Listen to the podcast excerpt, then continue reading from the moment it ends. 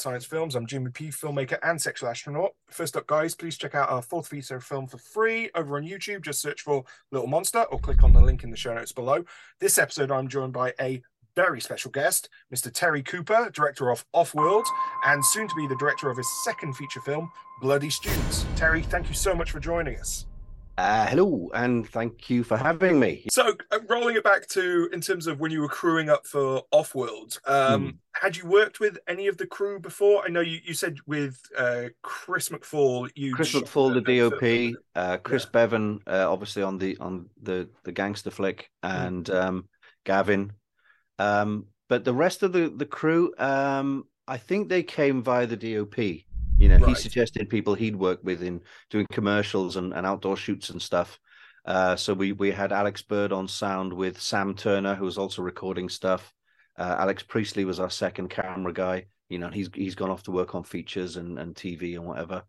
Um, so I hadn't met those guys before, but uh, it was cool. You know, they, they Alex and Sam and uh, the other sorry, Alex and Sam and Alex Priestley, um, all really like so professional. I felt like an amateur. You know, these people are like doing all this stuff and miking us up and all that, and we're like, oh man, you know, because I had zero zero experience. You know, I I know I could act a little bit, and that was about it. I hadn't directed before, and uh, I was like, these guys are just getting on with it. They're like, right, we'll shoot this, and we'll move over here, and we'll do that, and this, you know, the it's an art in keeping the boom out of shot. You know, I can't even do that. So, yeah, it was great. It was uh, really good. So, thankfully, we had um, an on-set crew of people who um, who knew what they're doing, and it just made things faster because we were working, as I said, ridiculously fast. And how many? i- i- How large was the crew itself then? Um, so we had uh, we set up out when we were outdoors in Parc Penallta. We set up a little gazebo uh, for it was kind of a base, so but it was mostly makeup tent. So we had uh, a makeup team of four or five people. Uh, they were students, and um, then we had Adam was the producer at the time. We had, I think we had we we had six or seven runners, but at any given day we had like maybe three tops. Um, but it was nice to have more than we needed because, uh, you know, I never used to understand why runners were needed. I was like, oh, don't they just stand around and like, you know, massage the egos of the actors? But they they literally do keep the wheels turning. They're the oil that keeps the wheels turning in a film because, you know, we'd be doing a, a, a scene and all of a sudden, stop, battery's gone in the camera, or you know, batteries. I need a new memory card or whatever. Runners, you know, we're in the middle of a field. Runners are like, I got it, grab it, rip off, jump in their car, get it charged, pull another battery back. You know, and even stuff like you know, we got so cold that everyone was trying to do their lines with chattering teeth. When the runners would run up with your own coat or a blanket, and it does sound a bit wanky, and it sounds a bit kind of, oh, I'm a film star. Where's my jacket? But it does help when someone's just not too far away and you don't have to walk five minutes to grab a coat. You know, they just go, here you go. And you go, oh, thank God. Thank you. Thank you. Thank you.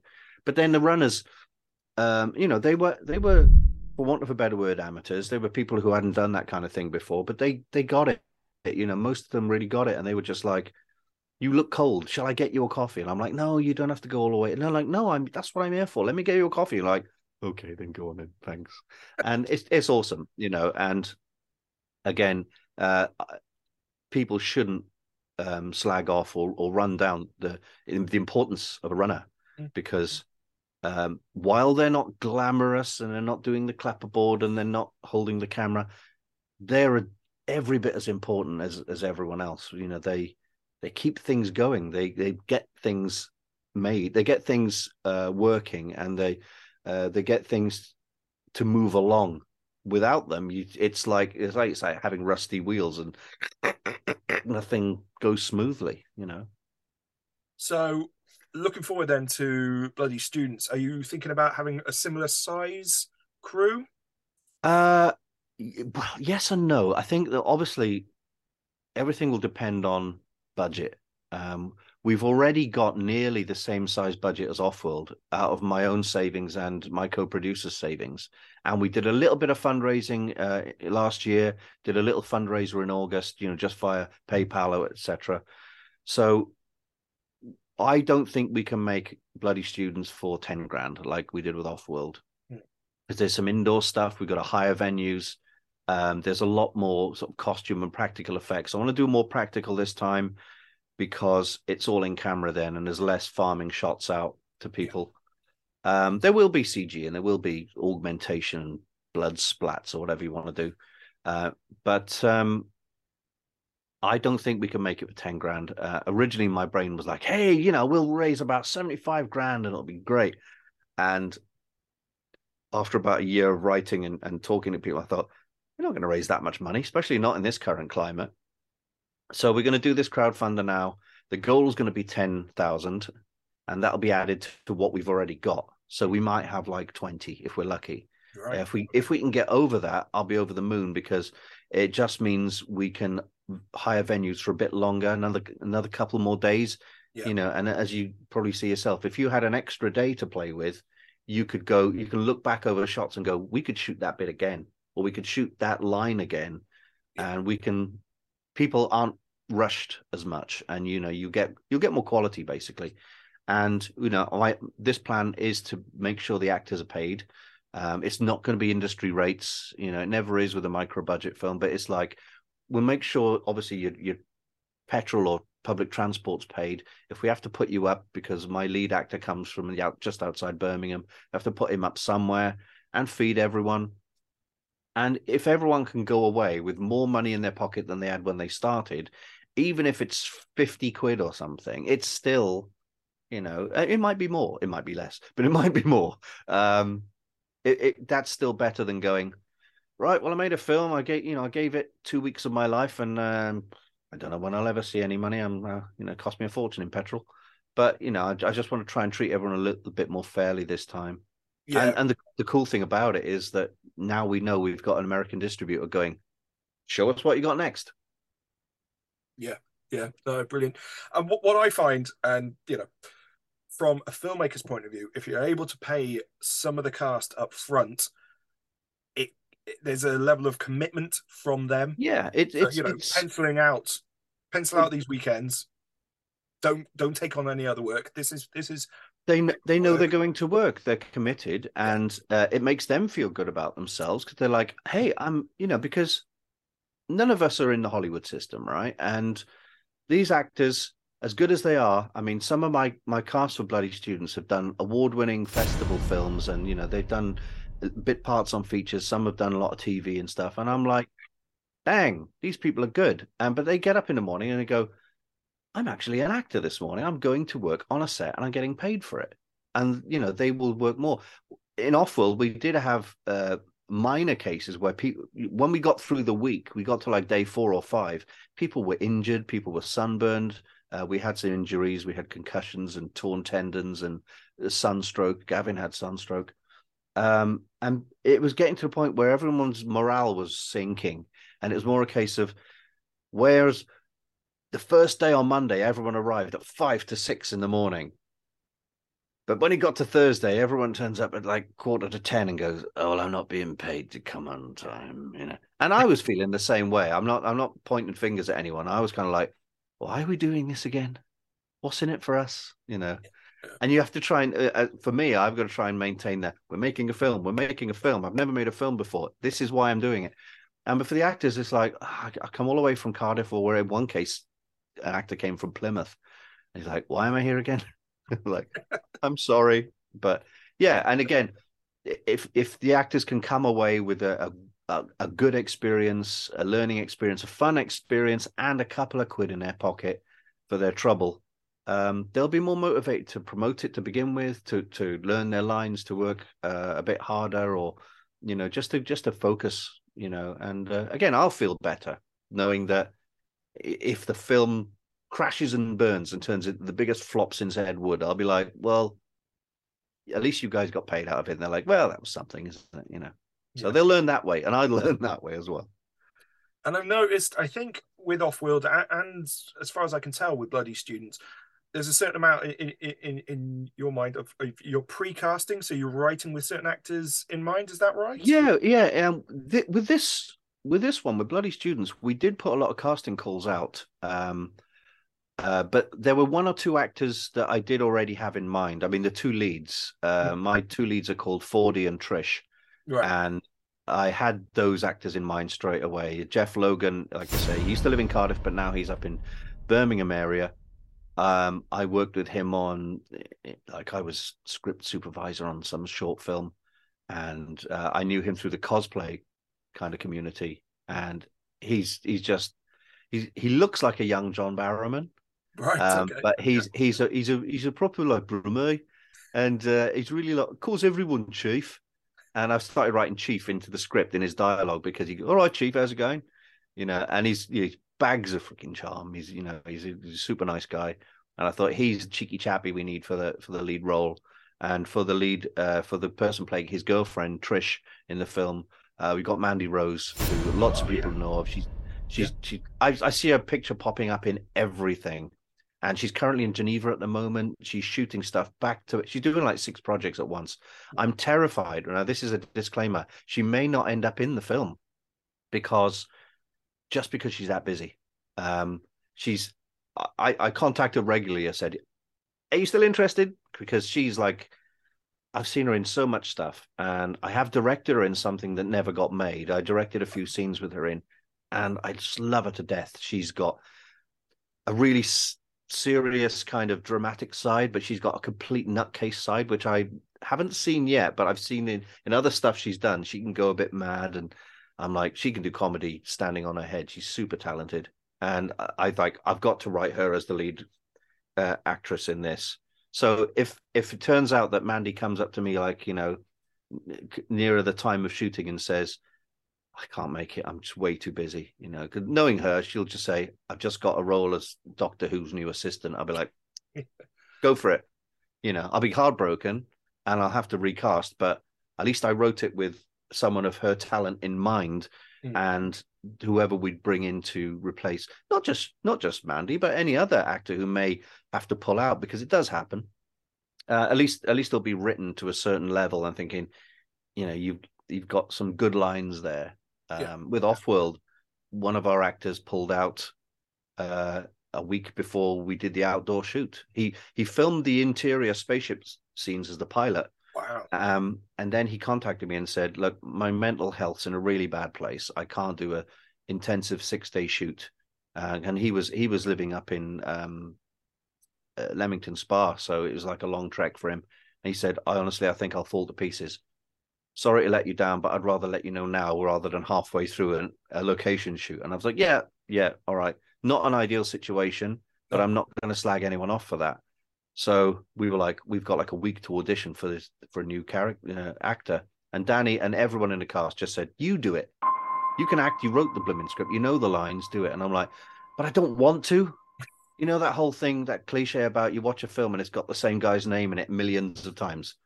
Written, directed, starring, edited, catering, all by me. You know, it just it feels like like an ego project, and it's not in most cases. It's people have to do everything. You know, and, and I'm like that. I I don't delegate very well, and I kind of if you don't delegate, then you end you find a you end up doing everything. And sometimes if you delegate and it doesn't get done, you get frustrated and you go, right, I'll do everything then. I'll do that then. I'll, I'll show you how to do it properly. And you just, I end up, I make sure that my name isn't on everything. If, if you watch the end credits of Offworld, obviously I'm there as producer, actor, director, and like production designer. But other than that, there's at least 50 other places where I can put my name, but I don't because it's, it's, it's horrible. I don't like seeing my name. It's like, oh, I did this, this, I made the tea. And, you know, it's like, it just feels like, hey, potential viewer, look how much of a genius I am because I can do everything. I hate that. And it's just like, it don't it look good. be a, a hell of a challenge as well, especially for your, your first feature where, you know, as a director, you know, it's easier to stand behind the camera and, and see everything happening. Whereas obviously if you're in front of the camera and directing at the same time, surely Yeah. that must be uh, one hell of a challenge as well. Yeah, and I don't know how to this day I don't know how directors like people like Ben Affleck will direct and be in front of the camera, and I don't know how they do that. Uh, I found it really difficult. Okay. Um, Chris McFall did easily as much directing as me um, because I'm in front of the camera uh, for a lot of the film. So yeah, I I can't I can't concentrate on my lines and remember what he's got in view. Um, I I can give the other actors notes on how I want it played, etc. You know, mm. quieter, louder, faster, whatever. But I still need an extra person. So you know, luckily Chris has directed stuff, and you know, and even Chris Bevan, you know, the first AD, he would come up to me after a take and go, "That was good," but and I was like, "I ain't, I'm not worried about that. I mean, you, you know, whatever helps the film, you know." Uh, I I don't want to be in front of the, the the camera for bloody students. I might throw myself in a cameo. You got to, you know, um, do my little Stan Lee bit. But at the end of the day, I just want to be behind the you know and direct it solely by myself and you know see what I can do. And that's that's one of the main reasons for doing bloody students, just to, to prove what I can do uh, under my own steam. You know.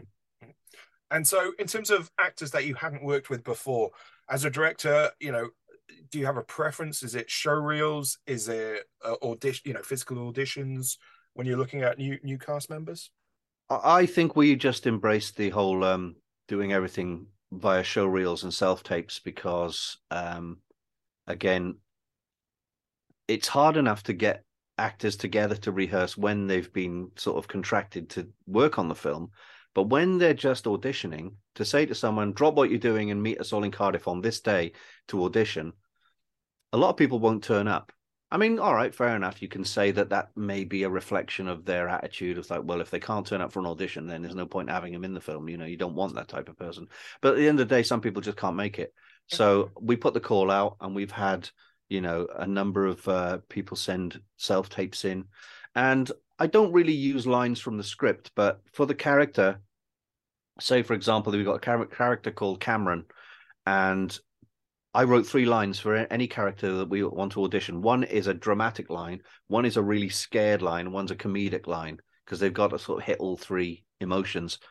So um, we auditioned five or six of our main cast that way, and we had some varying results. Your mileage may vary. Um, uh, obviously, you, you can't can't slag people off for whatever their approach is, but you know when you when you get a self tape back where they've decided to say their own lines and not a word that you've written they'll go well i'll do a line that's comedic now and they'll do something and you go well that's not the line i gave you and then so well i'm going to do like a scared line but this will be my own version of it and you go can you not take basic direction? It's like yeah i i, don't think you're going to be scoring any points for thinking outside the box here just just give us what we've written uh, so we did have a couple of weird things like that and we had somewhere you know, it's like if I turned all the lights off in this room, I'd be practically a silhouette and go, "Hi, this is my self tape for the character of Cameron." You know, or or one of the other characters wasn't just Cameron, but you know, you, people in pitch darkness where you can't see their face, or and you're going, "What?"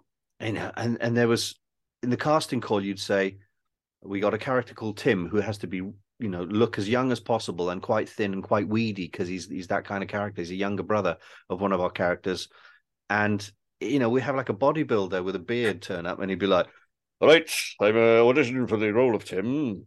And you're like, you, you didn't read the brief, did you? you know, it's like, and, and it's not that you're a bad actor. You know, one guy did say to me, any feedback on my audition? I said, it was, it was good acting, but you're not suited for the role in the slightest. I can't use you Yeah. and they said, "Can you use me for anything else?" I said, "Well, look, if I can find somewhere where a, a, person of your type, whether it's male or female or or whatever you build or whatever, if I can find somewhere to squeeze you in, I've seen enough acting to prove that you can probably do a decent job. But if you don't fit anywhere in the movie, I can't use you, and that's just the honest truth. And it's not because anyone's bad or whatever. So I, I hate saying no to people as well. I hate doing the oh, you were good, but there was someone who was slightly better or someone else would slightly get closer to the idea of the character you've had in your mind.